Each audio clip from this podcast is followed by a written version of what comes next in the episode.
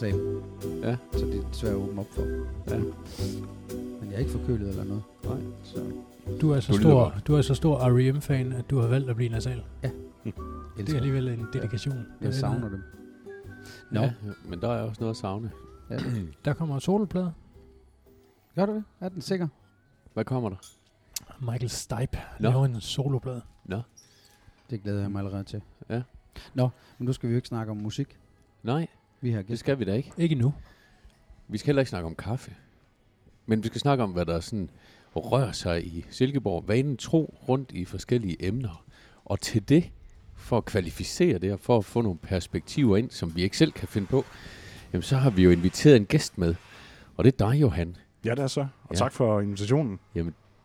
Det var så lidt. Måske skal vi sige uh, mere Skal end vi have efternavnet med? Ja, det. Brødskov. Ja. Og det, du har ikke flere efternavne? Nej. Nej, offentligt der er det også det navn, man sådan vil knytte til dit ansigt. Ja. Johan, øh, du har en øh, position i byen, hvor ja, du er et offentligt ansigt. Du øh, står frem med holdninger og, og har nogle, nogle tanker om, hvor byen gerne skulle flytte sig hen. Eller sådan, I hvert fald, at det bliver et godt sted at være for, for alle os, der går og, og bor her. Men din vej frem til det, Mm. at du er blevet så engageret et menneske, at du faktisk tager en stafet, den er jo lidt interessant. Så, så er du født og opvokset i Silkeborg? Ja, det er jeg. Eller i hvert fald tæt på Silkeborg by. Ja. I en lille landsby i den nordlige del af kommunen, der hedder Serup. Der bor cirka 200-300 mennesker. Okay, ja. Ved, hvor det ligger. Jeg gik i klasse med en fra Serup. Ja. Ja. Christian Ja. hed han. Ja, så du er ikke den eneste, der kommer derfra. Fornuftigt sted. Hvis du drejer, drejer til venstre, så kommer du på Tandskov. Det er rigtigt. Ja, det er rigtigt. Så se om, så hører man til Skægkær. Det gør man nemlig. Okay. Eller Tandskov. Men det er jo sjovt, vi havde Gitte Willumsen med sidste gang. Hun kommer også, i hvert fald i sin tid i, i byen nord for kommunen. Mm. Men, men øh, det er der, du sådan, øh, har dit udgangspunkt. Skal kære skole. Ja. Ja. Hvad, hvad øh, dit demokratiske engagement, hvor, Mm. hvor kommer det fra? Jeg, jeg tror faktisk, det kommer i, i skoletiden. Og på en eller anden måde er det sådan kom snigende med at have en lyst til at engagere sig og mene noget om nogle ting. Ja. Jeg, jeg har nok altid været lidt sådan nørd, der er gået med i elevråd og den slags. Synes, Ja. ja. det var spændende. Ja. Synes, det var spændende at kæmpe for, at skolen for eksempel fik et bordfodboldbord og den slags Mm, ting. mm. Det synes jeg er mega interessant. Men så kom det også helt klart, da man begyndte at have samfundsfag i folkeskolen, og man så Ja. begyndte at have nogle snakke, og nogle gange også blev provokeret af nogle af hendes klassekammerater til faktisk at have en holdning til tingene. Mm. Og det var måske der, jeg fandt ud af, at det måske var noget, jeg på en eller anden måde kunne finde ud af Ja. og argumentere. Jeg havde i hvert fald nogle holdninger, så Ja. det opstod der. Har du, ja, nu har du i hvert fald perspektiv på demokrati, men Mm. i, i sådan, din egen erfaring igennem folkeskolen, det er jo det, du nævner jo noget omkring. Mm. bordfodbold, og jeg kan jo godt have en oplevelse af, at der kan være fare for noget pseudo, Mm. sådan i, i praksis, øh, når vi snakker elevråd og sådan Mm. nogle ting. Men, men Det er Det rigtigt. snakkede vi lidt om sidste gang, jo, Mm. faktisk. Med Ja. Gitte. Men, men nogle gange, så tror jeg bare, det handler om at gøre nogle ting. Fordi øh, Ja. ja. jeg kan huske, at vi kom ud med et rigtig godt budgetforslag til at købe det der bordfodboldbord. Og der var jo også nogle lærere og nogle ledere, der kiggede på det og sagde, det er fedt. Ja. Og så stoppede den der. Okay. Hvad, hvad skal der så ske? Ja. Jamen, så tog vi fat i en god lærer. Mm. Så kørte vi ned og købte det, og så afleverede vi regningen. Så nogle gange, så skal man ikke altid følge de der gængse kommandoveje. Nogle Nej. gange skal man også turde udfordre det, hvis man ønsker, at tingene skal ske. Ja. Man kan sige, det er så et eksempel i mikrokosmos, det her. Ja. Jeg tror også, det, dels, det gælder i politik. Ja. Fordi du kan godt blive valgt i byrådet og sidde der og have fire interessante år på tilskuerrækkerne. Men hvis du vil have indflydelse, så bliver du nødt til at række ud efter den. Mm. Så det er tilgivelsen frem for tilladelsen, du giver. Det, det er det måske Ja. nogle gange. Ja. Nogle gange så handler det også bare om at turde mene nogle ting. Og også Ja. velvidende, at det kan godt være, at det ikke sker de første par år, men det kan være, at det sker om 10 år. Mm. Mm. Hvis du sætter nogle ting i gang nu, Ja. ja. jamen, så kan du forhåbentlig høste frugterne af den dag. Mm. Har du haft sådan et uh, kontinuerligt forløb i Silkeborg, eller ja. Ja. har du? Ja. Jamen det har jeg faktisk, fordi øh, jeg går på Silkeborg Gymnasium, Ja. ja. går ud som 18-årig, så har jeg et sabbatår. Og Ja. i det sabbatår, der blev jeg faktisk valgt som øh, spidskandidat for Radikal Venstre. Og det er så også en tid, hvor jeg begynder på læreruddannelsen i 2013. Ja. Hvor gammel er du der?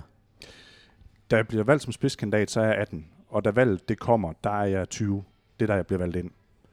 Og så kan man sige, at jamen, så var der ligesom bestemt fire år Mm. for en, at der skulle jeg arbejde Ja, ja, det i, det. i byrådet, ja. og samtidig med, at jeg færdiggjorde min, min uddannelse. Ja.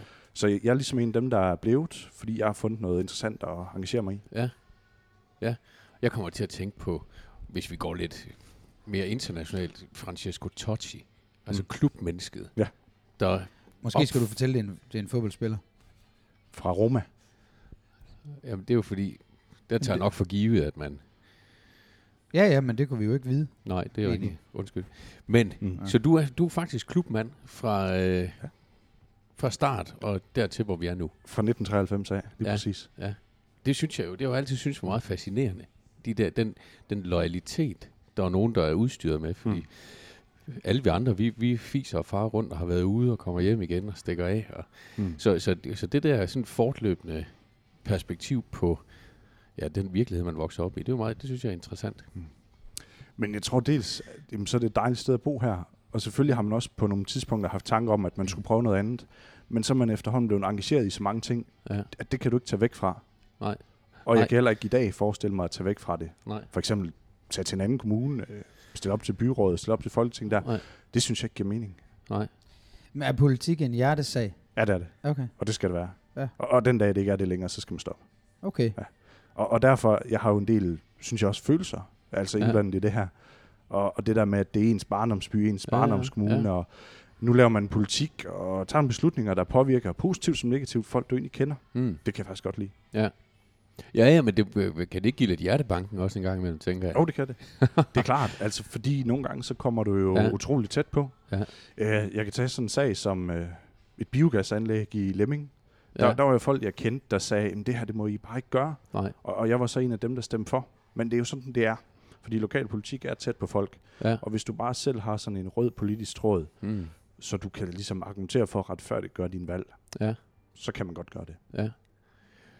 Har det kostet dig relationer at være engageret i politik, nu hvor det du er siger, et godt spørgsmål. at, at, Nej. at, at når Lemming... Det oplever jeg ikke.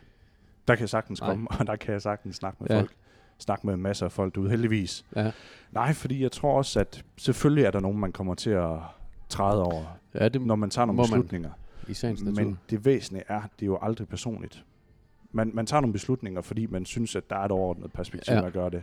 Ja. Og jeg tror, hvis man kan sige det til folk, så forstår de det også. Ja, Og de ved jo også, at os 31, der sidder med de beslutninger, vi skal tage dem på en eller anden måde. ja. Også når det går skidt. Mm. Så jeg har ikke oplevet, at jeg har mistet nogle relationer på grund af det. Nej. Og det Har du altid drømt om at blive politiker? Eller? øh, måske de sidste øh, 10 år eller sådan noget. Hvad skulle du ellers have været? Ja, det er et godt spørgsmål. Altså, nu er jeg uddannet lærer, og jeg har arbejdet to-tre år som lærer. Det var jo også en vej, jeg var på vej ind af, men jeg har også bare måttet sande, at det her med politik, det tager bare al min tid. Og nu er det ligesom den, vi kører. Da, jeg tror, man kommer igennem rigtig mange tanker, når man er barn. Jeg har også engageret mig i alt muligt andet. Jeg har spillet musik, jeg har været kreativ, men jeg har nok aldrig været sådan super god til de ting. Og, og det kan godt være svært at gå i 3. klasse og lige finde, hvad er de ben, jeg skal stå på, hvad er det egentlig, jeg vil. Men så over tid sagde jeg, jamen, det der med at debattere, det der med at mene noget, Mm. det kan jeg måske godt finde ud af. Ja, nu har man rykket den grænse til 6. klasse. Der skal man helst Ja. have en fornemmelse af, hvad man gerne vil være, når man bliver stor. Hvem er jeg? Er I landet på rette hylde? Eller var der noget andet, I godt kunne have tænkt jer? Jens? Stikker du altså fingrene i en vips og redder det. Nå, nå, nå, jo ikke, jo, jo ikke, at man ønsker nødvendigvis at skifte sit job ud. Nej, man kan vi godt kan være jo glad for det. Men hvad drømte du om at blive, Jens? Så bliver der ro. Jamen, det, det, jeg, jeg er jo nok en af dem, som ikke har haft en, øh, sådan et, et mål hængende, defineret tidligt i mit liv. Og der er Mm. nogle, det synes jeg er jo sjovt, når jeg vender mig om nu, og kigger tilbage over det forløb, det så blev, eller er i gang med at blive, så er der mange tilfældigheder, der har lukket nogle døre, har åbnet nogle døre, så skyder man øh, på noget, som måske ikke, man ikke lige tænker er realistisk, og så åbner døren sig, og så er det lige pludselig en helt ny virkelighed. Så, jeg vil hellere sige, Du kører dig tid lige nu. Nej, nej, nej, nej, jeg forsøger egentlig at, og, og sådan, jeg tror, der er mange, der kan identificere sig med den måde. Jeg tror, jeg er repræsentativ, det er det, jeg forsøger at sige. Så på dit spørgsmål kan jeg sige, at jeg er glad for, hvor jeg er i dag. Mm. Jeg, hvis du havde spurgt mig i 8. og 9. HF-dagene, så havde jeg aldrig svaret, at jeg er der, hvor jeg er i dag. Men er der nogen af jer, der havde det? Fordi det havde jeg bestemt heller ikke. Nej. Nej, det er jeg heller ikke. Jeg kan sige, der ligger jo en, en form for utopi i det her, men i dag beder unge mennesker om at vide, hvad de vil, inden de overhovedet aner, hvem de er. Altså fordi, der, at man, det, i folkeskolen der var man i erhvervspraktik. Jeg var sikker på, at jeg skulle enten være i en tøjbutik, eller være i en bank. Mm. Og hvis jeg kigger på mit liv nu, og jeg skal vælge tre ting, jeg absolut ikke skal, så er den ene af dem, det er at være i en bank. Den anden, det er at være maler. Og den tredje, det kunne faktisk godt være en, i butik. Mm. Øh, det er der så nogle praktiske ting omkring det der med åbningstid, men jeg tror bare, at, det ved jeg ikke. Jeg tror, at livet former en på en eller anden måde, Mm. ikke? Så, så dem der, der er overbevist fra start, det, det tror jeg da også på, at Mm. kan være godt, men, men jeg tror det er, igen, jeg tror det er et fortal, der ved det. I Ja. ja. den, altså som helt unge, Ja, ja, øh, det tror jeg da også. hvad det hele skal byde på. Ja. Har I oplevet, at nogle døre, de har lukket sig for jer, hvor det faktisk senere har vist sig at være positivt? Fordi man snakkes meget om i dag, når man for eksempel går i gymnasiet, at vi skal bare have alle døre åbne for os. Jeg skal tage lige den uddannelse, jeg har lyst til. Sådan ender det jo ikke for alle. Øh, Sådan ender det heller ikke for mig, men jeg er sådan set fint tilfreds med der, hvor jeg er endt. Jamen, jeg, jeg tror jo nogle gange, at øh, jeg tror nogle gange på, at jo flere valgmuligheder der er, jo sværere bliver det faktisk. Ja. Mm. Jeg har lige valgt klinker til min gulv og mit badeværelse derhjemme. Det har taget fire uger. Ja. Der er milliard at vælge imellem, ikke? Og øh, på et tidspunkt, så, så kan man til at tænke på, hvis nu der var en, der sagt til mig, at de her tre, det er top of the line, du skal vælge en af dem, så havde det været en kæmpe hjælp for mig. Mm. Mm. Ikke? Så jeg tror faktisk, at, at man nogle gange også skulle gøre nogle tjeneste ved at, ved at lukke lidt dør i, og det kunne man jo gøre med sandheden ved nogen, for eksempel, at Peter, du bliver formentlig aldrig professionel øh, fodboldspiller, for eksempel. Ikke? Øh, det er nok ikke den hylde, du lander på. Jeg kan godt lide Thomas Blackman. Ja, jeg er også fan. Hvad med dig selv? Jeg vil gerne have været arkitekt, tror jeg. Eller tror jeg, det, det ved jeg, det har jeg altid drømt lidt om. Det drømmer jeg stadig lidt om. Nået det endnu? jo, sikkert, måske. Men øh, jeg tænker ikke, det er så realistisk øh, i forhold til det liv, jeg har lige nu, og skulle til at starte en, en længere uddannelse op. Men jeg er jo også, øh, jeg kan jo kun svare ligesom I, I tre andre gør, at jeg er også rigtig, rigtig glad for øh, mit job og den øh, hverdag og det, jeg har nu. Øh, men, men derfor må man da godt drømme en gang imellem om, omkring nogle ting. Jeg har altid godt kunne lide at sidde og tegne og øh, indrette og alt sådan noget. Ja. Men jeg tænker heller ikke, det ene udelukker det andet. Mm. Øh, tværtimod, så kan det være sjovt at vende sig om og sige, er der nogle skridt undervejs, hvor man nu kan sige, okay, det skulle jeg måske ikke have gjort. Der skulle jeg måske have været mere fokuseret. Der skulle jeg måske have valgt et andet fag. Der skulle jeg måske et eller andet. Mm. Øh, og- men det er jo ikke sikkert, at det havde tonet eller defineret din vej. Men altså, også som du siger, Peter, det- den der valgfrihed på alle hylder er jo, den hjælp, den gør ikke noget godt for nogen. Altså, det er sådan en, øh, Nej. det, det, det bliver sådan et, et øh, jamen, hvad skal man sige, det er som om det er et succeskriterie, at man kan vælge mest muligt. Men ja. det er også det, der, der får hjulet til at snurre alt, alt, alt for hurtigt rundt. Ikke? Der var sådan et, for lige sådan at trække sådan en reference mere, den, den, den tænkte jeg faktisk lidt over i går, fordi øh, nu, nu får vi vende tilbage til fliserne helt kort. Det er sådan nogle, Mm, der ser mm. forskellige ud. Er Og et så godt siger, eksempel. så siger jeg selvfølgelig til manden derinde, så siger jeg, hvordan skal man så lægge dem? Hvordan finder man så, du ved, øh, at de, farverne, de chancer. Så siger han, der er kun én måde at gøre det på, siger han så. Du tager den første ud af kassen, så lægger du den. Så tager du den næste ud af kassen, og den lægger du ved siden af lige meget, hvordan den ser ud. Og så når det er færdigt, så er det helt vildt flot. Og det er, det er tilfældigt, ikke? Men hvis du begynder at planlægge, hvordan de skal ligge, så kommer du til at fortryde, hvordan du har lagt det. Så det var faktisk meget sjovt. Mm. Mm. Øhm, jeg tror, hvis man, vil, vil, vil du have gjort noget om, Peter, hvis du skulle have gjort noget om i dag? Er der så nogen, der spørger, vil du så have... Det tror jeg egentlig ikke. Fordi man er vel blevet den, man er blevet, fordi man Mm. mm. har gjort det, man har gjort, og så er det jo, det er jo et liv. Mm. Det andet, det er jo sådan en plan, og der kan jeg godt nogle gange sætte spørgsmål ved dem, der sådan ligger sådan en plan øh, alt for tidligt, Mm. at de også går glip af noget. Det er ligesom, hvis du tager på ferie i USA, og så du leger en GPS, så går du glip af mega meget. Mm. Så, men interessant tanke. Men jeg ved sgu ikke. Hvis man nu var økonomisk uafhængig, nu kan vi ikke lave håndsoprækning, fordi så er der ikke nogen, der kan se, hvad vi laver. Men hvis nu man var, var 100% økonomisk uafhængig, hvor mange vil så i dag overveje at sige, så tror jeg faktisk, jeg prøver at trykke på pause med det, jeg laver, og prøver at gå en helt anden vej. Er man ikke også begrænset af det, man, det, man er, og det, man får og har? Altså, Mm. safe. Mm. Er den eneste, der er lidt, spiller lidt safe? Nej, overhovedet ikke.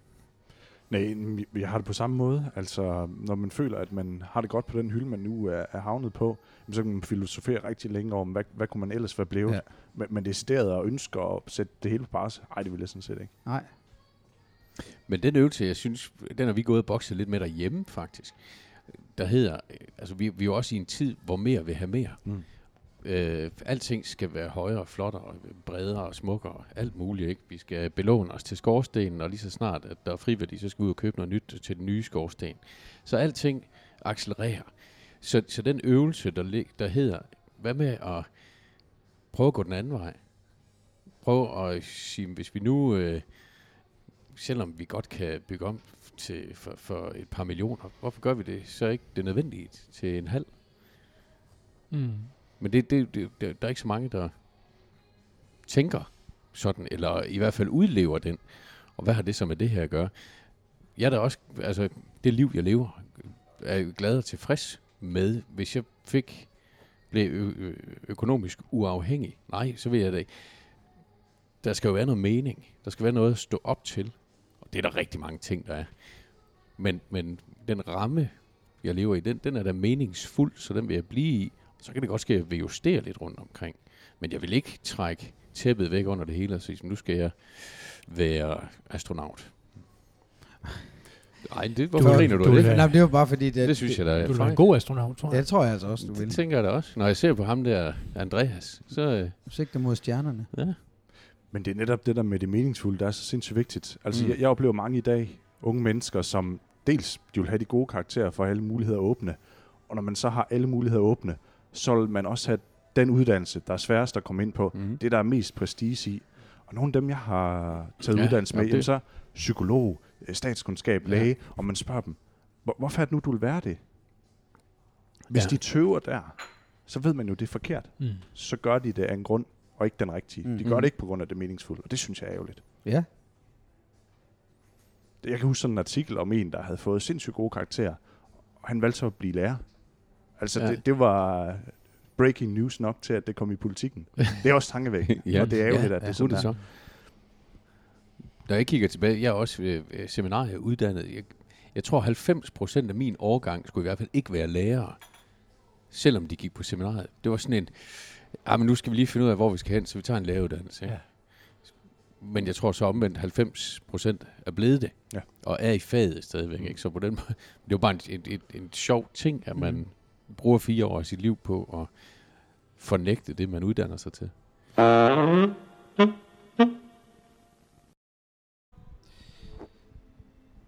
Jeg kan fortælle, at Hans Okholm, han er glad.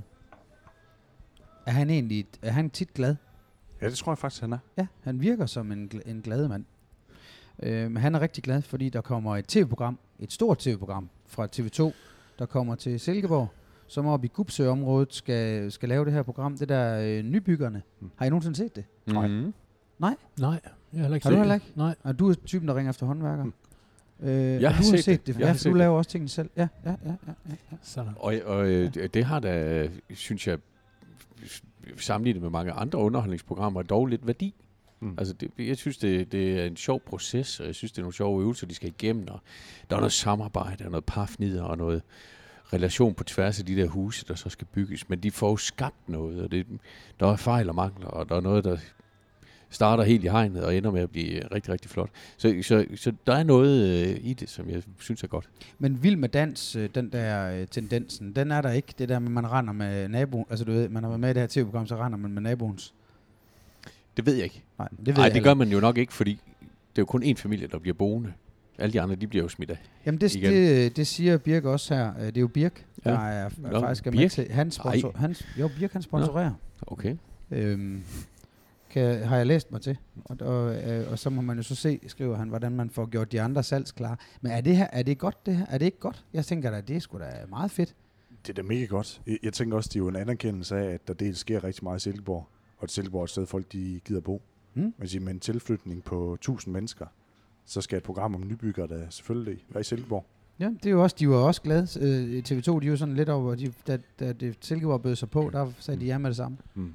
Men jeg skal lige forstå det. Altså ydermurene står der. Ja. Og f- tag på og sådan noget. Så det er Ja. indretningen af rummene, eller er det rumfordeling? Ja, eller? nogle gange så er, står, er, er der også nogle forstøb, altså rum, der er ligesom bygget, står i rå væg. Der er, der er ingenting derinde. Men så der det er ligesom, om, øh, øh, der er et køkken, Nej, der, der er en, der er en, en skal. Så det er indretningen. Det er, nej, de skal også selv bygge, så kan de bygge øh, skillevægge, og så kan de vælge at, at bygge, øh, lave et ekstra værelse, og øh, de kan vælge at gøre det ene og det andet smallere, og jeg tror så, der er nogle skjulte kriterier, fordi det er også noget, der skal kunne sælges bagefter, uden at skal bygges om. Øh, Jeg tror, der er nogle bærende, bærende konstruktioner, der er, og resten, Ja, ja. Det, det, det er til at flytte rundt For jeg på. tænker, den, den øh, familie, man nu engang har, altså øh, der er forskel på, om man har nul børn, eller om man har to børn, i forhold til, hvordan man vælger at indrette sig. Ja, ja, men det er jo så den mangfoldighed, der er i de fire huse, der bliver bygget. Så, så, så Okay. selvom opgaven hedder et, øh, et øh, kombineret stue-køkken-område, så får du fuldstændig vidt forskellige løsninger. Og så har de jo et budget, hvor de kører ud, og så krammer sig frem, sådan at, at tingene hænger sammen. Det er mega fedt. Altså, det, det synes jeg er skide sjovt. Det vil jeg gerne se. Ja, Vi skal se Det- det, den her sæson. Det Ja, vi tager den her. Det er et håndslag på altså, det. Jeg synes faktisk, det er et godt program. Jeg synes, det nogle gange kan blive lidt langsomt, når der går tv i den. Det der ligesom Mads, han sagde, Mads Mikkelsen, ja. Ja. han var med det der med, okay, nu skal I alle sammen stoppe, så skal I alle sammen gå derhen, og så, skal vi, så tænder vi lyset, og så Ja. skal I så, du ved, skal de ud og sidde ude foran og fortælle, mm. Hvordan det går. Men jeg synes, det, jeg synes faktisk, det er et godt program. Men- Og det er vel også sådan lidt, nu, er, nu havde vi Mads med, og så er der, hvad hedder hun, øh, en, øh, interior designer, øh, Rudnicki akt- der, ja. Ja. som også har kontor heroppe Ja. ja. midt i byen nu, og er, er et, et stort navn inden for det, og røvdygtig også. Men at øh, den her by, den, den kaster altså et eller andet af sig. ja med kreative kræfter. Ja, er det det, du mener? Det er ja, jo, ja, øh, det kan, altså, kan vide, om det er tilfældigt, det er jo det. at de har kigget den her vej. Ja, og man kan sige kreative kræfter, som jo bliver her. Mm. Fordi man synes, det giver mening, og det er klart, når man beskæftiger sig med det der, så vil man også gerne bo i en by, der er fed at være i, mm. Og med nogle muligheder. Ja. Ja. Og man også synes, der er smukt og lækkert at være. Mm. Ja, det er jo en stor lille by, Mm. den her. Nå, men vi, vi er enige om, at vi skal se det. Ja, Og det var i Gubsø-området. Ja. Ja. Det var der Sten. Ja. Ja. Han skulle til at bo, ikke? Ja, der Sten skal- det kan være, skal at- er han stemplet ind som et af, af familierne, der skal bygge måske. Jamen, det er jo officielt. Altså, de, øh, der er...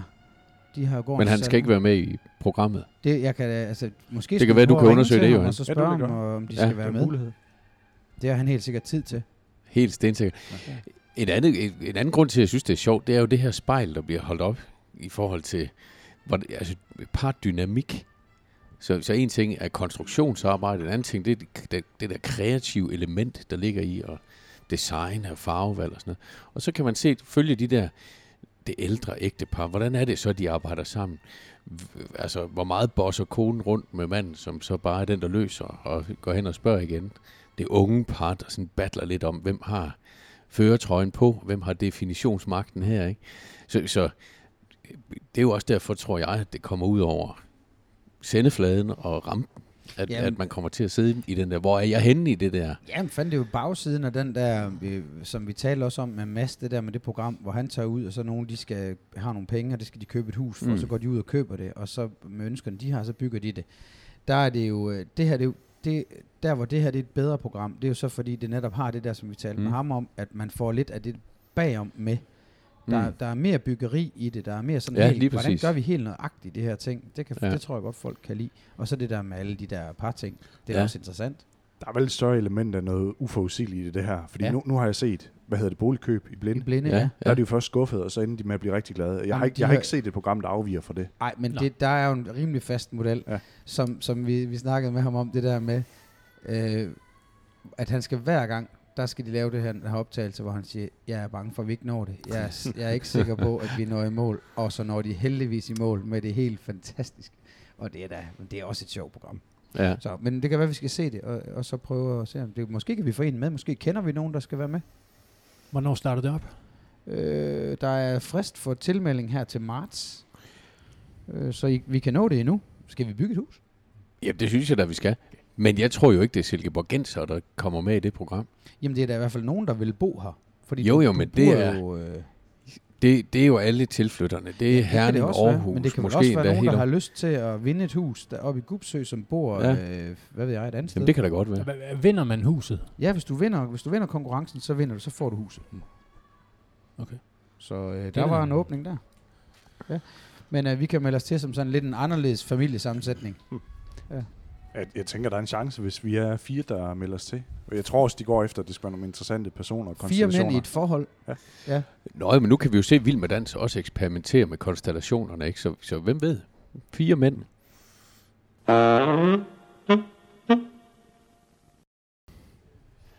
Så er programmet for Hederytmer blevet helt færdig. Er der nogen af jer, der skal til Hederytmer? Det skal jeg. Johan, du skal? Ja. Jens? Øh, lige nu ligner det sådan en endags. Okay, den vender vi lige tilbage til, hvad du bygger det på. Og Peter, Ja, jeg kommer derned. du regner med at kigge forbi. Jeg kigger forbi. Jamen, jeg regner også med, at jeg selv lige kigger forbi. Jens, du øh, hælder mod en øh, endags billet. Ja. Hvad er det? Øh, Jamen hvad det, skyldes det? Jamen det, det handler egentlig om, at jeg ikke på den måde har tradition for at komme derned. Vil gerne. Elsker ja. stemningen, elsker fadøl og musik. Så øh, ja, så... Ej, det er det hele, hele trækket. Nej, så det er egentlig defineret af, hvad der sådan sker af sociale arrangementer omkring hederytmer. Og lige nu, der er der en, øh, en øh, fest, som bygger op til, det kunne være en lørdag. Mener, det ligger om lørdag. Så, så, så det er egentlig det. Hvis der ikke var sådan et eller andet træk i forvejen, så, så, så tror jeg faktisk, jeg vil lade være. Jeg er jo øh, blevet 44, og jeg kan ikke holde til, til tre dage i hegnet Nej. længere, så det er også et argument. Så det handler, for dig handler det ikke om musikken dernede. Der handler det om optakten og det at komme ned og mødes med nogle gamle venner. Og Ja, det er sådan i en 80-20. Selvfølgelig kan man godt have et, et, øh, et band på programmet, som jeg rigtig gerne vil se. Og så, så rammer jeg jo den dag Ja. også. Ja. Så der er ikke, jeg, det er svært at svare præcis på de spørgsmål, fordi det går, du væver lidt. er helt Du, holder, du, lukker, ikke, øvrigt. du lukker ikke dørene. Nej, overhovedet du ikke. Det kan være, at vi ses dernede alle dage. Ja. Lige nu, jeg tror det ikke. Hvad siger I sådan generelt til programmet? Er I tilfredse? Hvad skal du høre, op ned? Jeg, jeg synes godt, man kan være tilfreds med programmet. Altså, jeg tænker, der er jo nogen, der ligesom er genganger år fra år. Men de formår også at tilføre noget nyt. Nu kan jeg se, Benjamin Hav, han spiller der. Og jeg synes, det er interessant, fordi nu er han jo den ene halvdel af det, der hedder Benal. Og det er relativt nyt, at han er gået ja. solo. Så det er faktisk meget godt gået, at de faktisk har fået fat i ham allerede. Men jeg synes, det er et fint program. Jamen, han er vel blevet klemt ind, ikke? Det er en, det er en fin booking, som, øh, som de måtte vente med at offentliggøre, fordi det ikke var officielt, Mm. at han ville udgive et soloalbum. Så den dag, han udgav sit soloalbum, der blev Mm. han offentliggjort her. Så på den måde kan man vel sige, at, øh, at Hederytmer, de var lidt first movers på den måske. Ja. Må det ikke der er andre, der ligger, øh, ligger en, åbner ind, en åbning ind i programmet til ham, når han nu kommer ud? Det tror jeg da. Det er der da helt sikkert. Men det er stadig en, en, øh, en glimrende booking, synes jeg. Hvad skal du høre, Christian? Jamen, øh, vi har jo en, en fast tradition i forhold til Johnny Madsen, tænker Ja. jeg. Der skal også være. Øh, ja. Og ellers, så må jeg jo øh, indrømme, at jeg er, jeg er faktisk lidt skuffet. Når jeg kigger på programmet, så, øh, så synes jeg som sådan egentlig nok, at det er et udmærket program. Der er bare ikke ret meget, der lige rammer mig. Men, men det, det er jo heller ikke derfor, hedder rytmer er nødvendigvis for at ramme mig. Men øh, navnene er egentlig fint nok og etableret, og, øh, så det er ikke fordi, jeg tænker, at, at det kunne se så meget anderledes ud. Men efter, efter min smag, så mangler der, øh, så mangler der lige et, et af de store navne, som jeg gider at høre. Men Hvad kunne, hvad kunne det for eksempel være? Jamen det ved du jo godt, at øh, så vil jeg Jamen, jo sådan nævne... realistisk. Hvad, hvad, hvad, hvad, er det her, hvad er det, Oliver, Ej, han jamen- har ikke har booket, som han, hvor du tænker, den lå lige til højre benet, det er der... Øh, Jeg, jeg, jeg, synes, øh, jeg synes i hvert fald, der var øh, dem, man, man ser som de store hovednavn her, det er jo Magtens Korridor og Alphabet, og så er det Carpac North. Det er jo de tre, og jeg synes, for mig at se, ligger de ikke oppe i den øverste top, top øh, 8-9 stykker, eller hvad, hvad, hvad fanden vi nu kan af ramme danske- af, af danske. Okay. Men øh, så jeg, jeg synes, der mangler noget, men, øh, men det er jo selvfølgelig min holdning til det. Og så har jeg jo altid godt kunne tænke mig, at øh, hederytmer, jeg kan godt lide, at de kører. Øh, jeg synes generelt, at de er dygtige til at, til at booke, og får generelt et ganske glimrende program stablet på benene. Og det er et dejligt sted at være der. Jeg kan fint gå ned ad den sti, som du også går ned ad, Jens, i forhold til hyggen og menneskerne, der er der, og et forarrangement øh, og traditioner. Men jeg har altid godt kunne tænke mig, at man bookede et øh, udenlandsk navn også. Mm. Ikke bare for at booke et udenlandsk navn, men for at, øh, for at øh, gøre et eller andet øh, klassisk og lidt anderledes alligevel. Var det Village People, der var der for nogle år siden, eller var det dem, der blev aflyst? Det har nok været, mens jeg boede i København, for der må jeg indrømme, der sprang jeg hed rytme over. Så øh, det mindes jeg ikke. Mm. Men, men jeg forstår samtidig godt det, du siger med sådan en musikalsk højdespringer. Øh, Men jeg tænker så samtidig, Hederytmers opgave det er at være en folkefest. Så de skal være relativt folkelige i deres appel med, med det, de skruer sammen. Ja, og ja, undskyld. Jamen, lige for at gøre den færdig, så, så kan man sige, at det er klart, at man kan ikke booke D&D og Nephew og Thomas Helmi og TV2 øh, hver år. Vel? Og nu er... Nej, det er der så heller ikke råd til, kan jeg godt afsløre. Men, øh, men jeg savner lidt øh, et arv, som lige er niveauet over. Husk, da, vi, da jeg var med i bestyrelsen i, i stallen dengang, hvor, hvor øh, der snakkede vi altid om, der er aldrig nogen, der får lov at spille to år i træk, undtagen Tom Selmi. Og selvfølgelig skal han det. Du er jo også stor fan. Det er jeg. Jeg, jeg tror bare, jeg har svært ved lige at se den der top 8. Altså, jeg tror, jeg synes, at, at udvalget er lidt fadt i øjeblikket, medmindre man sådan øh, går ned og plukker i sådan nogle upcoming, øh, lidt, lidt alternativ. Det kan være noget rap, det kan, altså det, meget af det der, der er på vej frem. Mm.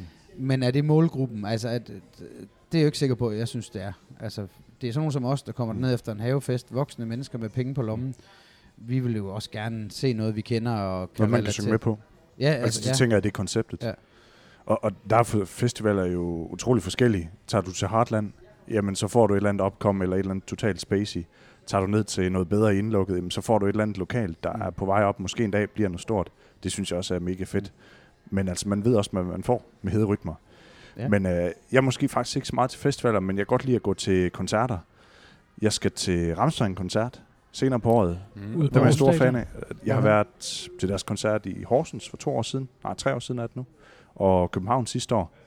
Det synes jeg er fantastisk. Det er fandme også bare fedt. Det er en fed oplevelse at stå der. Ja, jeg har set dem en gang på Roskilde. det er vildt. Men, øh, altså, ja, det er det overalt. Ja.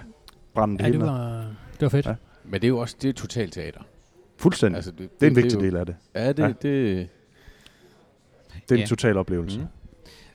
Jeg tror bare ikke, jeg, jeg kan ikke pege på noget, hvor man kan sige med hederytmer, at der er, at der er der lige er noget, der mangler. Så har der været TV2, der har D&D har været der måske lige en gang for meget. Hmm. Øh, jeg kan huske forrige år, hvor der stort set var tømt ud på pladsen, inden de var færdige.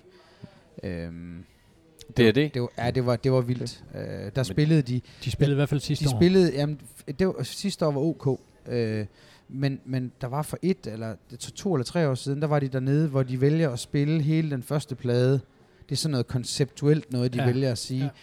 Og der var simpelthen bare for meget Mm. på, som den gennemsnitlige ikke forstod, at det var sent, og det var diskant, og, og folk var trætte og havde været fulde hele dagen. Og jeg, ej, det var ikke tomt, men der var virkelig mange, der var gået. Vi, vi blev hængende der. Øh, så, men men jeg, jeg, hvem, jeg kunne godt tænke mig at høre et bud på, hvem det er. Hvem er det? Nu får du lige øh, tjekhæftet. Hvem er det, du lige booker nu, fordi der er afbud fra Kabak Nord?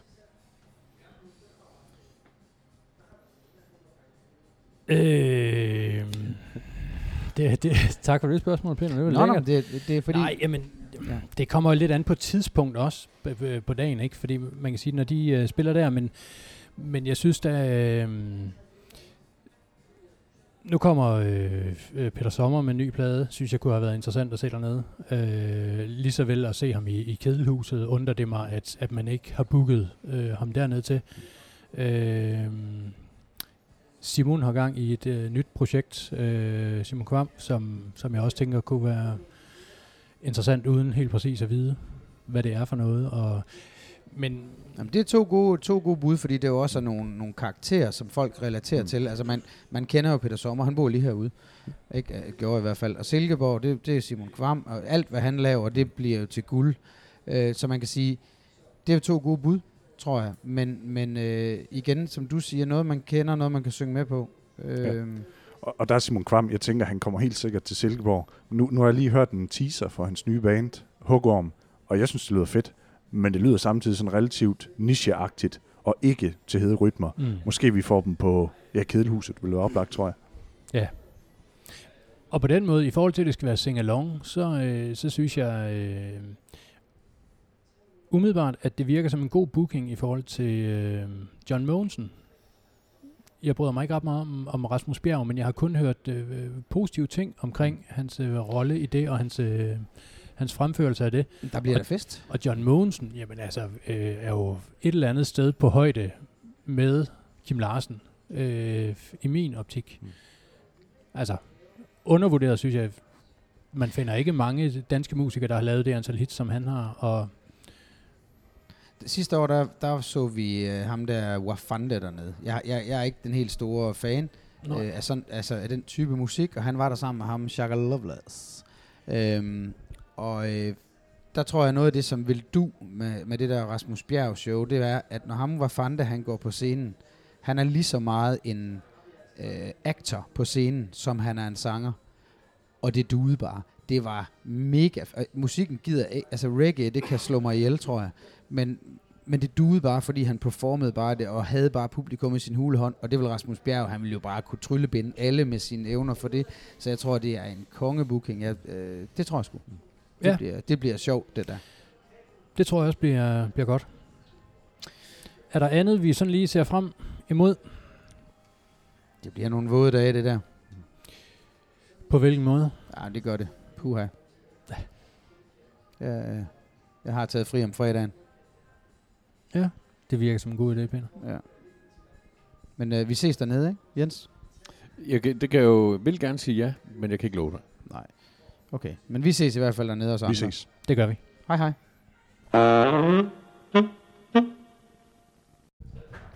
Kunne I øh, egentlig overveje at gå ind i politik?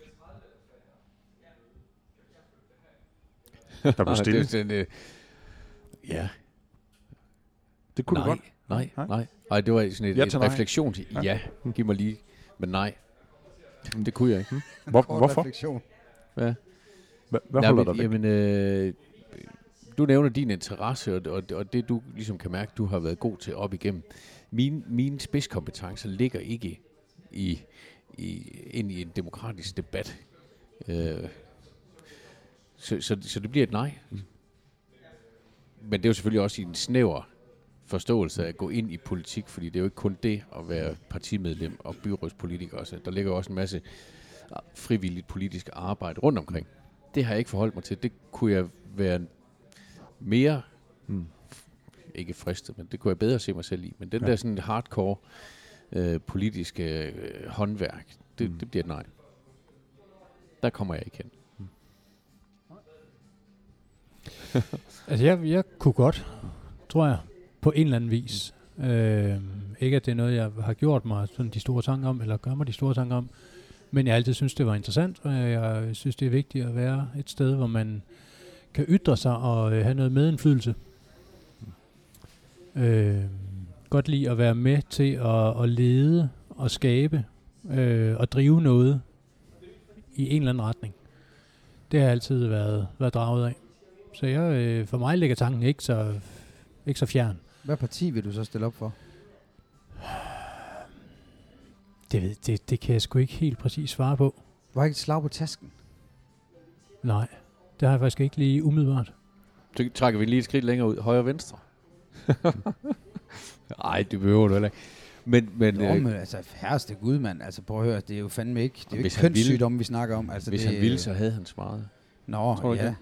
Nå, men det tror jeg bare, nogle af det er lidt ligesom det der med, hvad får man i løn? Hvad, hvad, hvad for et politisk parti hører du til? Altså, det er sådan lidt, okay, altså, der er forhåbentlig mange forskellige... Altså, mit problem er lidt, jeg, jeg tror egentlig ikke, jeg vil ikke afvise det.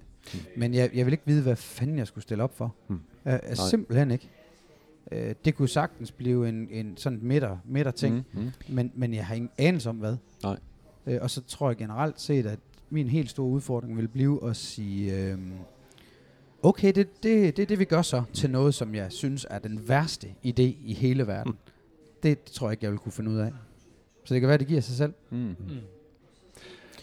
Men det vil det også være for mig. Det, det vil også være et midterparti, måske hældende lige over til, til den blå, måske. Men, øh, Og det, jeg i siger hvert fald- samme, ja. samme sted. Ikke? ja.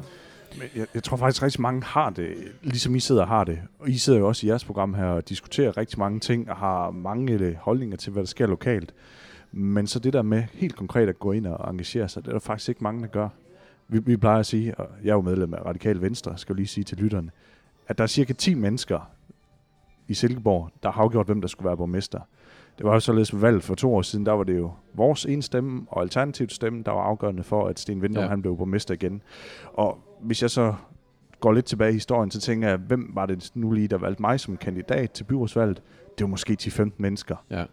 Det er nogle gange lidt vildt at tænke på. Jeg tror, 3-4 procent af danskerne er medlem af et parti, og det er, jo, det er jo langt fra alle dem, der møder op til et møde. Det er langt fra alle dem, der vil være aktive politikere. Det er faktisk rigtig, rigtig få, der afgør det. Det synes jeg er et problem. Mm.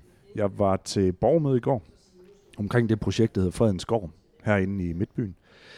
Der Er det det et- der øh, nede ved, øh, på hjørnet af nede ved busterminalen dernede? Ja, øh, det gamle torvcenter. Ja, ja, ja. Og det, ja, lige præcis. Og det er der jo væk, og... Jamen, jeg, jamen jeg, jeg er faktisk Nej, ikke det er fedt, du refererer til noget, der lå der for 30 år siden. Nå, undskyld. Jamen, det er fordi, jeg er faktisk er ikke helt Ej, sikker er på... Øh, ja. Ja. Men, men der kom jo faktisk 300 mennesker for at debattere det i Medborgerhuset. Og prøve at påvirke et byråd, hvor der sidder 31. Og til byrådet, der er cirka 100, der stiller op. Og mit estimat vil nok være, at 50 af dem, de stiller op for en, der bliver valgt. Det er altså ganske få, der kommer ind i det rum i sidste ende, hvor Mhm. beslutningerne bliver taget. Ja. Selvom der er så mange, der engagerer sig. Det er vildt nok. Og det er jeg lidt ærgerlig over. Og man kan sige, at min vej ind i politik har været overraskende gnidningsfri. Jeg meldte mig ind i Radikal i 2010. Jeg blev spidskandidat til byrådsvalget i 12, blev valgt i 13, og det har jeg så brugt de, de sidste seks år på. Det er egentlig også tankevækkende, at man mere eller mindre, med al respekt, jamen, kan komme ind fra gaden, og så overbevise folk om, mm. at man skal være kandidat, og så faktisk få den mulighed. Ja. Det er fascinerende, synes jeg. Mm. Der er vel egentlig i princippet mulighed for, nu, nu skal jeg jo ikke, øh, men at det godt kunne ende med at blive sådan en, en, en halv flok landsbytosser, der, altså, der sidder, fordi hvis der ikke skal mere til i princippet, ikke, og der er en, der virkelig står forrest og vil det, Mm. og så de andre måske lige trækker sig, altså, øh, forstår du, hvad jeg mener? Ja, jeg, jeg det er forstår godt tosser, teorien bag, der, men Og, og det er jo rigtig ærgerligt, at der er nogle mennesker med utrolig mange øh, evner og kapacitet, der ikke stiller op. Altså jeg kender mange, hvor jeg tænker, de har nogle fede idéer, og de tør virkelig sætte en dagsorden. Men så er de enten bundet af, de har en virksomhed eksempelvis, mm. og det er det, der har deres fokus, eller noget andet. Og også, øh, nu snakker jeg om det der med at bekende kulør. Det er også svært for nogen. Mm. Især hvis de har en sådan halvoffentlig øh, position i en by som vores. Og det synes jeg er ærgerligt. Og det betyder jo så også, at det samlede kandidatfelt, der stiller op, det kunne måske godt være mere øh, mangfoldigt, mere velkvalificeret, hvis der var flere, der turde at tage til den. Ja. Ja. Altså, øh, nu, nu, øh, nu kan vi snakke spil på tredje mand, mm. Men, øh, og nu siger jeg jo bare Valdemar Løves far, for jeg kender Valdemar Løve. Øh, kom han ikke også sådan lidt ud af ingenting? Øh, eller et, Ja, ja, jamen, spring ind øh, fra... Øh, Claus, han blev, du kender ham godt, ja. ja. god fyr, Han blev først aktiv, da Alternativet opstod. Jeg tror, han meldte sig ind nogle år efter, at det, det blev etableret. Og så sådan her, så blev han spidskandidat til byrådet i 17, og så blev han valgt. Og så ender han jo i hvert fald med at bruge fire år på det. Det synes jeg også er vildt. Det er også noget af det fede ved demokratiet i Danmark, at man har virkelig muligheden, men der er bare for få, der griber den. Man kan se på sammensætning af byrådsmedlemmer, så synes jeg, at udfordringen det er mængden af kvinder. Den er meget lav. Det er, jeg tror, der er 6-7. Samtidig så er der også noget omkring alder. At vi er en lille håndfuld unge, men så den der gruppe, hvor man begynder at få børn og har unge børn osv., har enten ikke øh, tid til det, Nej. Eller ønsker ikke at engagere sig i det. Det synes jeg er ærgerligt. Det betyder, at sådan repræsentativt, der er vi faktisk ikke så godt med. Men har du gjort dig nogle overvejelser over, hvad, hvad kunne man gøre? Altså, det, ja. du leger nogle ting op, mm. Du er ærgerlig over, men, mm. Men, men hvad, hvad fanden er løsningen på det? Ikke? Hvordan animerer vi? Nu, du, du har selv været igen engageret i folkeskoletid, animeret. der kunne vi måske også få lov at høre lidt om, er du indineret? Mm. Er, Hmm. det, er det sådan en, en, er det en sag, du brænder for, eller er det, er det det her med at have indflydelse? Mm. Men, men, men, men, men hvordan er det, vi animerer unge mennesker til at gå ind i det, ligesom du selv har gjort? Hvordan er det, vi sørger for, at øh, unge familier har mulighed for at deltage? Ja, vi skal simpelthen grundlæggende... Altså, det er jo et af de allermest upopulære værv, sammen med mm. brugvognsforhandlere og være politiker. Men hvis vi skal gøre det til noget godt, så skal vi faktisk begynde at, at tale det op. Og får man lyst til at blive politiker af at læse en debattråd på Facebook, ikke ind i... Mm. Det, det gør man simpelthen ikke. Og så skal man også give folk nogle øh, bedre muligheder, fordi hvis man ønsker at have et civilt job ved siden af, men så også prioritere det her, det kan tit være svært. Øh, nu er jeg udvalgsformand, og det, det betyder så, at jamen, jeg kan leve af det her, og jeg kan gå fuldt ind i politik, og jeg har nogle forpligtelser i mit parti på Men landsplan. det er fordi, du er udvalgsformand. Det, er det at- der bærer er en det stor del af lønnen. Ja, Ja. okay. Okay. præcis. Men kan, le, øh, øh, lever man okay af, af det, du laver? Ja, det synes jeg, jeg gør. Ja, Okay. Altså, jeg har en øh, lønseddel, der hedder 36 timer i ugen. Ja. Og, og det betyder så også, at jeg har også samtidig, øh, hvad hedder det, varetaget et civilt arbejde, men har også erkendt, at det er svært. Ja. Fordi enten så føler man, at man ikke øh, slår til det Mm. ene sted, og så det andet sted. Ja. Så skal du være her, men burde egentlig løse noget der. Nu har jeg en ting, der har mit fokus. Det er dels øh, byrådspolitikken, Ja. og så være aktiv i Radikal Venstres forretningsudvalg på landsplan. Og det synes jeg er fedt. Mm. Ja, bestemt. Det er jo professionel Så- så- politik, ikke? Altså, det, hvem drømmer ikke om det, Ja, kan man så- sige, om det så er. Og, og, ja. Men nej, det er bare fordi, det der, hele den der demokrati-ting, tror jeg nogle gange, at man... Øh, er den sådan måske lidt blevet overhalet lidt af hele det her so- social media? Alle kan jo komme til ord, ja. Ja. alle kan føle, at man kan bare gå ind og skrive et eller andet, og hvis det Ja. så er, en- altså, og så er man ligesom blevet hørt, så har man gjort sit, eller så har man sagt øh, det, man gerne vil aflevere, eller, og så, kan man, så får man ligesom forløsningen der. Hmm. Jamen, det kan faktisk godt være, at det er det. Men samtidig så tror jeg også, at mange af dem, der blander sig i debatten, havde ikke gjort det andre steder. Fordi nu er der nogen, der har fået en platform, og det er i særdeleshed Facebook. Det er ikke dem, der skriver et læsebrev. Det er ikke nødvendigvis dem, der kommer til et debatmøde. Nej. Øh, Dennis Nørmark, der, jeg mener, han er filosof, han havde et interessant indlæg om, at lige pludselig så er der nogen, der får taletid, som vi ellers ikke Mhm. havde set i de klassiske formater. Og jeg tror måske, hvis man kigger ind i det, og ser på noget af det, man kan få at høre for, hvis man går aktivt ind i politik, så har man ikke lyst. Fordi man får simpelthen for mange skældsord med på vejen.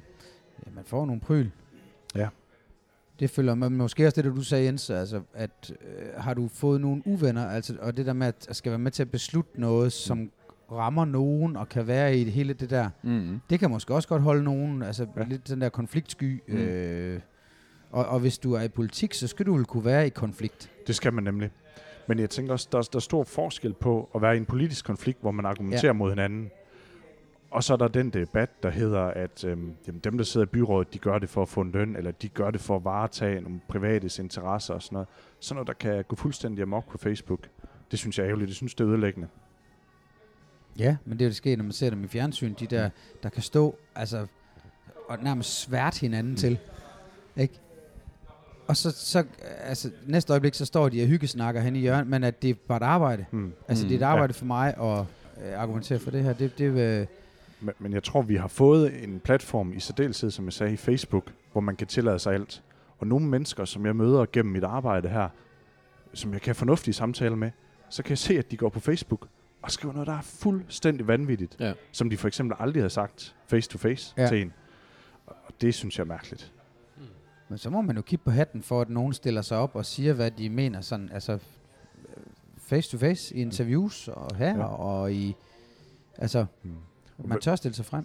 Og, og hvis jeg lige må binde en sløjf til det her borgermøde i går, Mhm. mm. nu kunne man læse i avisen i dag, at der var stor flertal imod øh, planen og så videre. Og det var der muligvis i den sal.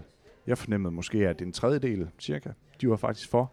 Men så efter mødet, så kom der folk over til os politikere og sagde, jamen det her det er vi faktisk for.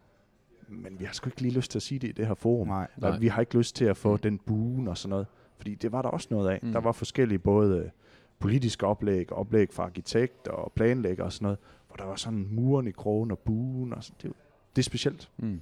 Men det, det er jo også, det, det rammer jo et andet problem, ikke? Fordi hvis, hvis det kun, jeg skimmede også lige igennem og et par dage tilbage i avisen, ikke? Mm. Når man så slår op på høringssvarene, Mm. så, så står der, jeg tror 20 imod. Mm. Im- 20 mennesker, der er blevet spurgt, de er alle sammen imod. Det er det, vi avisen Ja. kunne finde frem i. Men det bliver jo stemmen ud af til. Det, Ja, det bliver jo den offentlige øh, mening, der ligesom får en stemme der. Ikke? Helt sikkert. Så, så, så hele, når man læser det, så man tænker, der er nogen, der siger, egentlig, øh, jeg synes egentlig, ideen er god nok, og der skal jo udnyttes det der område, men jeg havde ikke lige tænkt højhuset som, og det der, men der kommer ingen alternativer. Det er jo det. Der er ingen, der kan præsentere, fint, du, du siger egentlig, du er for, men, men hvis det ikke skal være den nuværende udgave, så er vi nødt til at møde det alternativ, ikke? Og ikke bare stille sig op, fordi man er øh, træt af, at man får skygge i haven nede på Åhavevej og sige øh, bue, når der står en, en kvalificeret beslutningstager og siger noget højt. Det bliver jeg provokeret af. Så, så hvad hedder det, der er, en, der er en, en, en samling mennesker, der har samlet sig i skøn på Silkeborg, hedder det på hjemmesiden, ikke? Ja, jeg kender det godt. Og de går jo meget øh, til stålet, som jeg kan læse det, på flere af de her ting, der har nogle i deres optik negative konsekvenser for byen. Mm. Mm. Men jeg kan bare ikke noget som helst sted finde det der. Altså, hvad er vejen så? Og, og, og det synes jeg er et problem. Det er blevet alt for let, det der med at kritisere, uden at stille et alternativ mm. Mm. til rådighed. Og det er rigtigt, som du siger, der er mange, der egentlig synes, det der projekt er spændende. De kan godt lide den del med at få et nyt byrum og torvcenter osv., men de er imod højhuset. Men jeg vil bare sige således, at hvis ikke vi vil lave højhuset, så kommer vi altså ikke til at få resten af projektet. Og det er jo så den afvejning, man må tage som politiker, mm. Mm. man synes, at tingene opvejer hinanden. Altså jeg synes, ja. Uh, højhuset er fedt. Men, men synes du, det er fedt, fordi vi så får resten, eller synes du æstetisk, funktionelt, Mm. øh, by- byplanlægningsmæssigt, at det er en god idé? Det synes jeg er en god idé. Ja. Og hele sådan den der faglige øh, tilgang, der er bag, med at vi kommer til at have nogle højhuse, der står for sig selv, og bliver dels sådan arkitektonisk varetegn og Mhm. pejlemærke for byen, det synes jeg er spændende. Ja. Fordi har du straks fem eller ti højhuse øh, sammen, jamen, så bliver det sådan en stor masse af lidt Mhm. noget ligegyldigt noget. Men jeg synes, at øh, papirtårn, det blev, det blev godt. Mm. Og man kan sige, at den har 23 etager. Der er også lagt op til, at det her det får 23 etager. Mm. Det synes jeg passer fint. Men, men de- jeg stemmer også i, men det er jo så også i et perspektiv, der hedder, at med den vækst, Silkeborg står i, bliver vi jo måske nødt til at tænke de der mulighedernes rum, og så prøve at gå ind i Silkeborg 2,0 og Mm. bygge lidt i højden. Ja. Jeg, jeg, jeg, jeg synes, det er fedt. Jeg synes, det er godt, at man øh, gør det, og tør gøre det. Ikke? Og så kunne jeg godt tænke mig, at der blev lavet lidt statistik på, hvor gamle modstanderne egentlig er, og det kan være brandfarligt, det ved jeg godt. Men, men alle dem, der bliver spurgt i avisen, deres dåbsattest, den ligger langt tilbage. Der er ingen unge mennesker, der er blevet spurgt i det her, men Altså, jeg, jeg synes ikke, at det er en diskussion værd om, hvorvidt at det er bevaringsværdigt, det der ligger inde ved den gamle busterminal. Altså fra torvcenteret og hen til lyskrydset derhen ved supermarkedet. Ikke? Altså, det der, det, det er simpelthen så øh, utåligt grimt, synes jeg.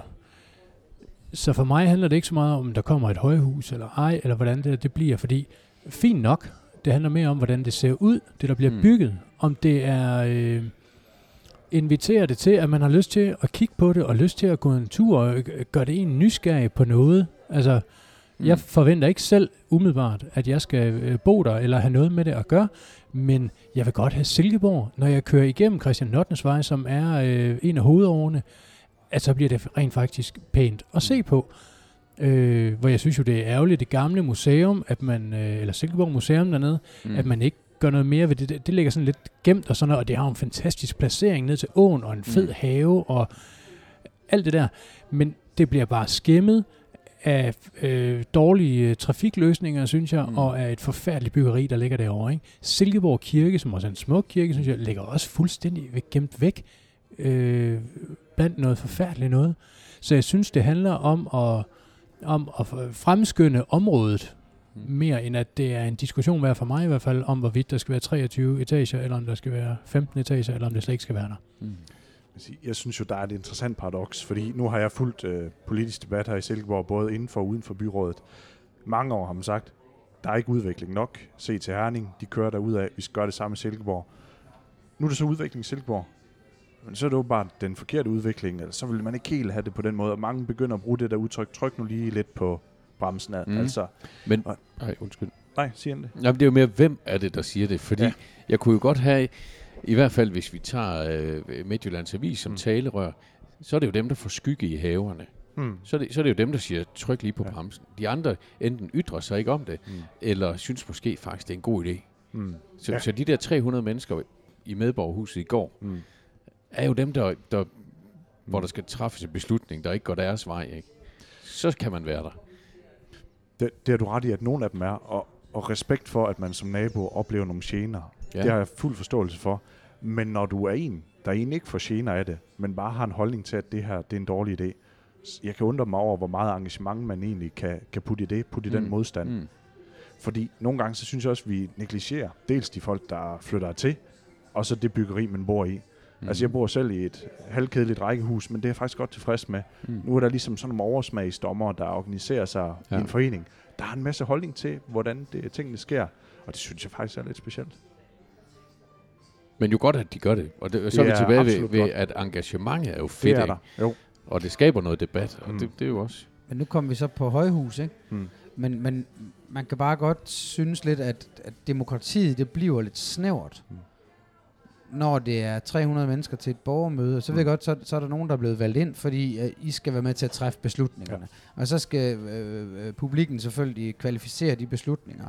Men, og det er jo så demokrati, men det kan godt blive lidt snævert, hvis det er, der er for få, der, der egentlig kommer til ord. Ja. Øh, og så kan jeg ikke lade være med lige at finde det der, jeg har sådan et, et citat fra Roosevelt, der siger det der med, at hvis du, hvis du bare beklager dig, uden at komme med et løsningsforslag, så klynker du bare. Øh, og der tror jeg da, at det der Mm. med, jeg har jo selv, øh, jeg synes ikke, jeg har klynket over det her med udvikling generelt, men, men gør det nu ordentligt. Hmm. Så brug pengene, og så byg noget, der er bevaringsværdigt de næste øh, mange, mange, mange år, altså Mm. 100 år måske, så man kan gå og snakke om, ej, hvor er det en flot arkitektonisk perle, den der, ikke bare klappe et eller andet lort op, ikke? Men, men det er jo sådan en stemning generelt. Mm. Øhm, Ved du, hvordan det, den beslutningsproces foregår? Altså, der har jo fedt, været... hvis du sagde nej til det. Øh, ved jeg ja, faktisk hvad er det, vi snakker om? Nej. Jo, det er således, at nu er det jo høring, Ja. og der er kommet adskillige 100 øh, høringssvar. Mm. Nu er der så en administration, der tykker dem igennem, kommenterer på dem og giver deres faglige tilkendegivelser. Ja. Så bliver det forelagt det politiske udvalg, plan og veje, og så stemmer de for eller imod. Ja. Jeg fornemmer, at de stemmer for. Og så kommer den i byrådet, og det gør den så til marts-april. Og der skal jo så i hvert fald være 16 stemmer for, at den går ja. Igennem. Hvis den ikke går igennem, så er min helt store frygt, at det vi har lige nu, kommer vi til at se på de næste mindst 10 år. Ja. Og jeg synes virkelig, vi skal smide, mens jernet det er varmt. Mm. Men vi ryger jo også ud i, at, at beslutningsprocessen afhænger af, hvor god, hvor god man som byrådspolitiker er til at lobbyere i sit bagland. Ja. Eller hvad? Jo, men det har du også en pointe i. Nu er det her jo en sag, som er, jeg fornemmer, bliver relativt snævert stemt igennem. Altså, vi var kun 17 ud af 31, der sendte den i høring. Fordi der, ja, så var Mm. 14, der allerede havde forkastet det. Og det er klart, at hvis der nu bare er to, Ja. der ombestemmer sig i den Mm. her høringsperiode, så har vi jo potentielt et uh, projekt, der falder. Mm. Så der er helt klart nogen, der prøver at påvirke ja, i partierne, Mm. men jeg tror også, der er nogle byrådsmedlemmer, der bliver kontaktet af rigtig mange borgere mm. Lige for tiden. Ja, så skal man jo tage telefonen rigtig mange gange, Mm. kan man sige. Men måske skulle vi lave et parti, altså vi kan deltage i det her program, der kommer op på Gubsø, så kunne vi jo lave et politisk parti. Ja. Øh, så kunne du lidt være med, og alligevel sige, at du ikke er med. Og så kunne Jeg du lidt komme til hederytmer ja, også, uden helt at komme til hederytmer. Åh oh, ja, det, det, det er den der øh, bagkant, den flydende bagkant. At der begynder så at tegne sig et billede af, hvad for et parti du skal være en del af, Jens, hvis Ja. det er. Ah, jeg ved ikke helt, Ja. men måske, ah, så ved jeg. Det der, det vil jeg gerne, men det vil jeg ikke. Nej. Men øh, det kan vi jo overveje, om vi vil. Jeg skal lige have en mundfuld kaffe mere, inden vi, øh, inden vi runder af.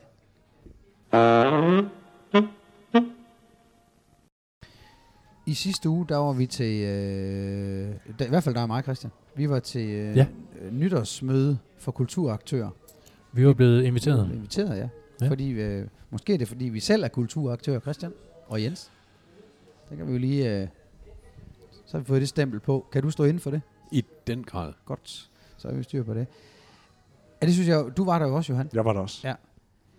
Jeg er nødt til at sige, at jeg synes, det er øh, helt unikt og bemærkelsesværdigt, hvor meget, hvor meget der foregår. Det er helt vildt. Mm. Det er det. Har du styr på, hvor mange der egentlig er?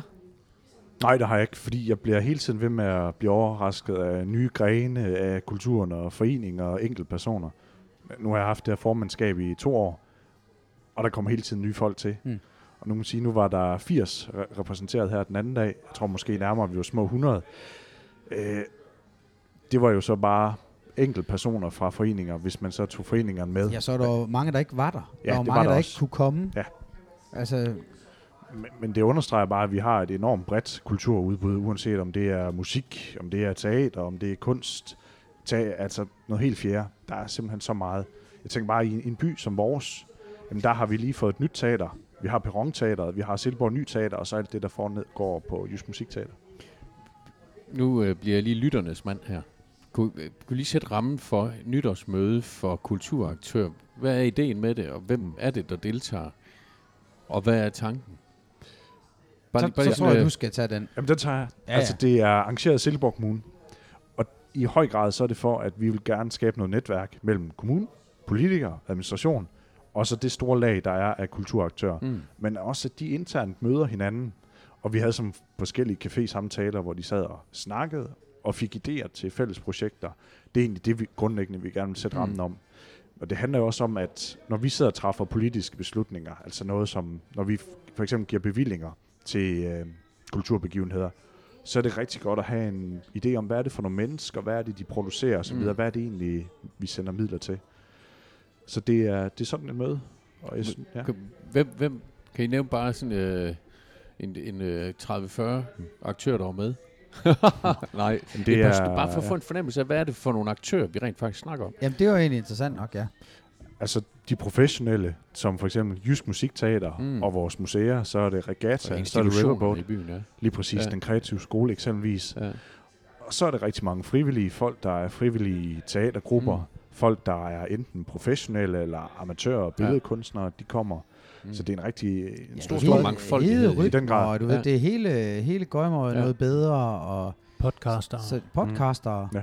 Det er jo faktisk, altså det er jo alle dem, der ligesom har- gang i noget. Altså primært så er det jo noget, der er... Det, altså man kan jo ikke bare gå ind fra gaden, og så, og så, altså, så det er jo sådan, øh, det er foreninger, mm. og så sender man et par repræsentanter, eller lignende. Man kan jo ikke stille med hele foreningen, fordi der var jo også lidt, lidt at spise. Øh, så den havde Men er det nogen, der, der, der arbejder på at berige kulturlivet i Ja, eller- Silkeborg? Ja, eller med bare forskellige dyrker deres tiltag? hobby, Ja. og derved Jo, jo. så beriger. Ja, Ja, og så var det jo delt op i nogle kategorier, så vi sådan blev blandet lidt på kryds og tværs. Øh, der var en, der hed øh, musikliv, tror jeg. Så var der Ja. en, der hed teater, Så var der noget billedkunst, tror jeg. ja. billedkunst, og den sidste, Ungdomskultur. ungdomskultur. Og så øh, skulle man vælge, hvad man øh, ønskede at debattere. Og så satte man sig ud til et cafébord sammen med nogle mennesker, man måske kendte, måske kendte man dem ikke. Man skulle øh, faktisk helst ikke kende hinanden. Nej, det var nok udgangspunktet. Ja. Og, øh, og så satte man sig der. Det var ikke nødvendigvis ens øh, egen Mm. niche, man, øh, man skulle deltage i. Og så skulle man øh, snakke lidt om, hvad, hvad var godt, og hvad var mindre godt, og det, der var mindre godt, hvad kunne man ønske, øh, ønske bedre forslag til, hvordan det blev Mm. bedre, ikke? Og det var jo interessant. Jeg synes, selve arrangementet og ideen med det, synes jeg er øh, skidegod, og jeg synes, den er vigtig.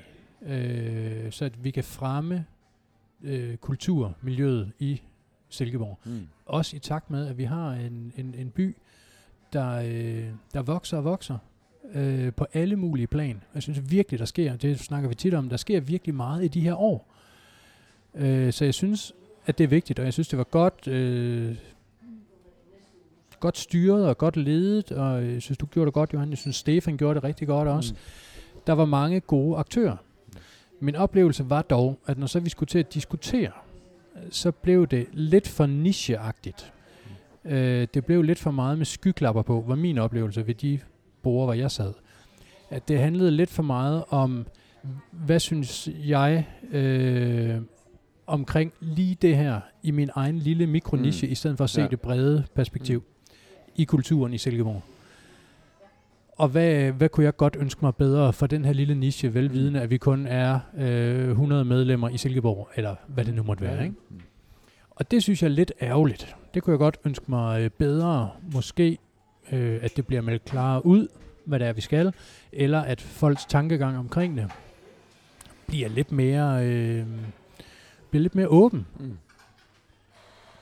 At det ikke handler om lige en lille teatergruppe, eller om mit lille øh, øh, big band her, eller hvad. Og ikke, at der er noget galt med, med nogle af delene, men det var ikke et forum at sidde og skulle diskutere ens egen mikroniche i, synes jeg ikke. Men der tror jeg måske også, det er jo, det er, jo, er det anden år, det har været der? Ja. ja. Og vi var også, jeg var i hvert fald med sidste år, også, øh, der var vi også inviteret. Øh, der kunne I ikke komme. Øhm, og det, det, det var bedre i år, synes jeg. Sidste år, det var sådan mere præsentation, Ja. øh, og det var også rigtig godt, for dengang der var der jo meget nyt. Mm. Men at komme omkring alle, i, i år, der, der, der skulle vi præsentere os hver især på 20 sekunder, havde man hver øh, forening, eller hver, hvad man nu var. Og, øh, og det var egentlig nok. Det var faktisk lidt sjovt. Men, men jeg snakkede jo lidt med, med hvad hedder det, øh, med Stefan Kvam, som var øh, toastmaster, skulle jeg til at sige, på arrangementet bagefter. Det, det kunne faktisk være spændende at sige, at man faktisk lavede sådan et, øh, et retreat-agtigt. Fordi da vi sådan er færdige med at snakke, vi har været der fra klokken halv fem til 8, Ja. der begynder der sådan at opstå noget. Mm. Og så lukker vi ned og går hjem. Mm. Og det var måske der, man kunne være kommet til at snakke sådan, og hæve helikopteren lidt op, Mm. fordi der havde man ligesom fået af, afladet for alle sine personlige mm. dagsordner. Mm. Mm. Nu kan vi så egentlig begynde at sige, gud, hvor kunne det egentlig være Mm. spændende, hvis vi... Så der kunne man for, måske godt tænke ind i faktisk at prøve at lave det sådan, at, man, at der var nogle flere timer Ja. øh, til at få øh, bygget videre på det. Øhm, så det kunne være, men jeg synes, det var interessant at, at prøve at samle noget, netop for at få helikopteren op i luften. Jeg synes, det bliver, øh, det må ikke blive, det må man må ikke komme til at have sin egen næsttip for øje. Nej. Øh, det er en bred pensel. Og det er jo det, der bliver lidt Ja. paradoxalt, det er jo, at, at folk er der jo, fordi de er så engagerede Mm. i et bestemt Mm. mm. emne eller område, ikke? men det er også det, der bliver en hemsko øh, for, Ja, for for, udviklingen for udviklingen og diskussionerne Mm. af det. Og, og vi vil rigtig gerne have, at folk de møder hinanden på tværs. Altså nu, bare sådan en idé, som jeg overhørt, opstår mellem Silkeborg Bibliotek og så ungdomsskolen, hvor de siger, hey, den der Bindslevsplads, der sker sgu ikke særlig meget i sommerperioden. Skal vi ikke skabe noget der for nogle unge mennesker? Mm. Det synes jeg er super fedt, når det lader sig gøre. Ja, lige synes, jeg, jeg har hørt nogen sige før. Ja. Sådan noget som det. Og jeg tror også, når vi holder den næste år, så bliver vi også nødt til at spørge folk, hvad fik I så ud af det der i 2020? Kom der egentlig nogle idéer ud af det? Det tror jeg, der gør, men det er bare vigtigt, at vi øh, også følger op på dem. Ja, og så er det fedt, at, at man kan sige, at politikerne er også er repræsenteret, sådan at man ligesom synes, at det er, og det er faktisk, det er også nærværende Mm. besøg. Det er også der, man, du, du kan vel også ligesom få en, en føler på, Ja. øh, også hvor, der, hvor det brænder mest. Det og tage det med virkelig. tilbage til, hvor, oh, mås- hvor er det måske, vi skal understøtte lidt ekstra for at, at holde liv i noget andet. Ja, jamen lige Øh, præcis. Så det bragte det jo også, men hvis man vil have det til at... Ja, der- Der var faktisk noget nyt. Jens, nu kigger jeg på dig, fordi mm. du Mm. var der ikke, så er det sådan ligesom dig, jeg fortæller det nu. Øhm, at man vil... Ved du alt, hvad der foregår i byen? Det bliver et meget stort nej. Ja, fordi det er jo, altså, det er måske tusind ting om året. Altså, det er helt vanvittigt. Mm. Mm. Men man ved aldrig, hvornår. Mm. Mm. Og nu vil kommunen så lave en portal, hvor man ligesom kan, om, hvis du så er til øh, øh, kultjære-tegning, eller hvad fanden det er, Ja. eller du er til øh, akvarelmalerier eller gadeteater, så kan du gå ind nu og få et overblik over, hvad der foregår, hvad de forskellige de tilbyder. Kontaktoplysninger tænker jeg er helt Mhm. vildt interessant at få med også, hvis nogen de vil det. Øh, måske noget information om, hvordan man bliver en, øh, kan blive en del af sådan en forening, hvis man godt kunne tænke sig at lave teater, Mm. øh, for eksempel. Så det synes jeg faktisk var et mega godt tiltag. Det kunne også blive super interessant at have sådan en kulturportal, fordi den Det kunne kunne det. blive, hvad den hedder, er det der AUK i København, ikke? Hvad, men vi har jo Det sker i Silkeborg. Ja, men det er faktisk sjovt, du siger det, det- fordi det bliver i regi af Ja, det, okay. det sker i Silkeborg. Ja. Og, og den Facebook-side og den hjemmeside, der jo er opbygget af, af Bo Nørgaard, Mm. Ja. jamen det synes vi jo er et helt fantastisk Ja. indhold. Og den måde, han lykkes med at kommunikere på, er bare noget så mange mennesker, Mm. Mm. at det er det koncept, vi fortsætter med. Ja. Og nu vil vi så gøre det ja, til en kalender. Det kunne også være en gang om året, det blev til et trykt magasin, øh, samarbejde med visen. Der er mange muligheder. Mm. Vi skal simpelthen bare undgå, at folk siger, hey, det der er fedt noget, skete det i sidste uge. Mm. Det er et problem. Vi Ja, vil gerne have, at folk de kommer til det. Så vil vi også gerne understøtte mange af vores små foreninger. De har ikke midler til, øh, Nej. hvad hedder det, kommunikation. PR. De er ikke øh, professionelle ind i det. Det vil vi gerne afhjælpe dem. Og simpelthen give dem en indgang. Fordi lige nu så kan du læse om begivenheder i Silkeborg alt for mange steder. Ja. Du skal gå en kanal, for ikke at glippe, glippe af Mm. noget. Ah, mega god idé. Og også Helt det der sikkert. med, at folk, de, man har den her tanke om, at det hele, hvis det foregår på de sociale medier, sådan noget, Ja. uh, du ved, du, du, du, så, så der er igen, der er bare uendeligt mange inputs, og man overser jo fandme halvdelen af det. Her, der skulle måske, du kan du gå ind og kigge efter mm. det, du leder efter, så Mm. kan du finde det. Mm. Det var faktisk ret smart. Måske skal vi på den? Det kunne da sagtens være. Det lyder i hvert fald mega Vi godt. skal i hvert fald have Bo med en dag. Han kunne godt tage nogle Mm. fede billeder til det magasin. Det kan han. Fy for pokker, han Ja. tager nogle gode billeder. Ja. Ham skal vi også have med en gang. Mm. Ja. Men du skal til koncert nu, Ja, det skal for at blive i det kulturelle. Skolernes nytårskoncert. Ja. Det er du- altid godt. Hvorfor var du ikke med i går? Hvorfor jeg ikke var med i går, jamen det er fordi, jeg var til borgmøde. Nå, okay. Ja. ja. Men er, den der, kommer heldigvis to gange. er der fuld hus begge dage? Der er fuld hus. Ja. Og der var jo så nytårskoncert. De voksnes, kan man kalde det, her i weekenden. Men der, der uddeler vi jo sådan et par kulturpriser. Det kan jeg lige slutte af med at fortælle. Vi fik Det- den ikke i år. Nej, men øh, I skal også lige huske at blive nomineret. Nå, for pokker. Men hvem- det- det er fantastisk, at alle kan for nominere. det. Alle kan nominere, og det er det, der gør kulturprisen til noget helt særligt. Og så, kan sidder vi der aftale et at nominere udvalg. os selv? Øhm, det, nu er Kan vi du- tilbage til det, også. det der lobbyarbejde. Ja. Det vil sige, det, det er os selv, der skal ud og kritskoene for, Mm. at der er nogen, der... Men, men vi uddeler to priser. Dels årets kulturpris, som øh, typisk går til en, der har lagt øh, mange års arbejde i lokal kulturliv. Det gik til ham, der hedder Hans Lykke. Han er formand gennem 10 år for Silkeborg Teaterkreds. Og så giver vi årets øh, kulturelle iværksætterpris, og den gav vi til øh, fem piger, der bor på Lupin og Resetevej. De har lavet en udstilling, der hedder Unge Stemmer, omkring deres liv, tanker om fremtiden. Det der med at komme til et land, som er udstillet Mm. på Folkemødet og på Silkeborg Bad. Det synes jeg var helt fantastisk. Ja. De var oppe på scenen foran 750 mennesker for den pris, og så var vi bagefter til noget fejring, og der var så sindssygt mange, der havde fat i dem. Folk fra institutioner, folk fra her, hey, I skal være med til det, og så videre. Så jeg fornemmer, at det har virkelig skubbet gang i noget, Ja. og de er rigtig gode repræsentanter for den bydel, de nu kommer fra. Imponerende. Mm. Så vi skal altså, øh, vi, vi skal lige gøre lidt ekstra så, hvis vi skal nomineres der, lyder det til. Jamen, det eneste, jeg kan høre, det vi falder på, at vi ikke har været i gang så mange år endnu, men det andet, det kan vi da og godt vi, ikke komme rigtig i. har, og vi ikke rigtig har noget væsentligt på hjerte. Udover det, så er vi faktisk et godt bud. Men det er jo en politisk opgave at komme ud og få krasset øh, folk ind. Men så må, synes vi, nu stiller vi jo også op i politik, jo Christian og jeg. Så, Ja, vi flytter sammen ude i det hus i nybygger så det bygger vi først og vinder. Så melder vi os ind i Det er politik. partikontoret. Ja, ja. og så, og så starter vi, så starter vi en, øh, et band også. Ja, Det lyder altså mega det bliver spændende. Men- Nå, men øh, du, vil du sige noget til Jamen, sidst? ja, fordi jeg bliver nødt til, nu, nu spurgte jeg Gitte Willumsen sidste gang, øh, og det, det, var, det var jeg jo lidt ked af det svar. Nu bliver jeg nødt til at spørge Johan, hvornår får vi teatersalen tilbage? Teatersalen, Ja. den er bange for, at vi ikke får tilbage. Kunne man bygge en mega fed teatersal i stedet for et højhus dernede, så kommer jeg med et alternativ. Sådan en, du ved, Mm. med buer og øh, balkonger og... Vil du så ikke sende et høringssvar? Fordi rigtig mange siger, at det er kun negative høringssvar, hvis der så er nogen, der rent faktisk kommer med nogle konkrete idéer. Ja. Det vil der blive lyttet til. Fedt, fedt. Skal vi gå hjem og tegne lidt på det Ja, billede? det går vi hjem og gør. Okay. Så, kan vi, øh, så kan vi sende dig afsted til, til det andet der Ja. ja. koncerten nede i musik. Fedt, du gad at være med. En fornøjelse. Ja, Ja, øh, vi, skal, vi drikker kaffe igen en anden gang, så kan du komme med. Det lyder godt. Ja, tak for det. Tak for det.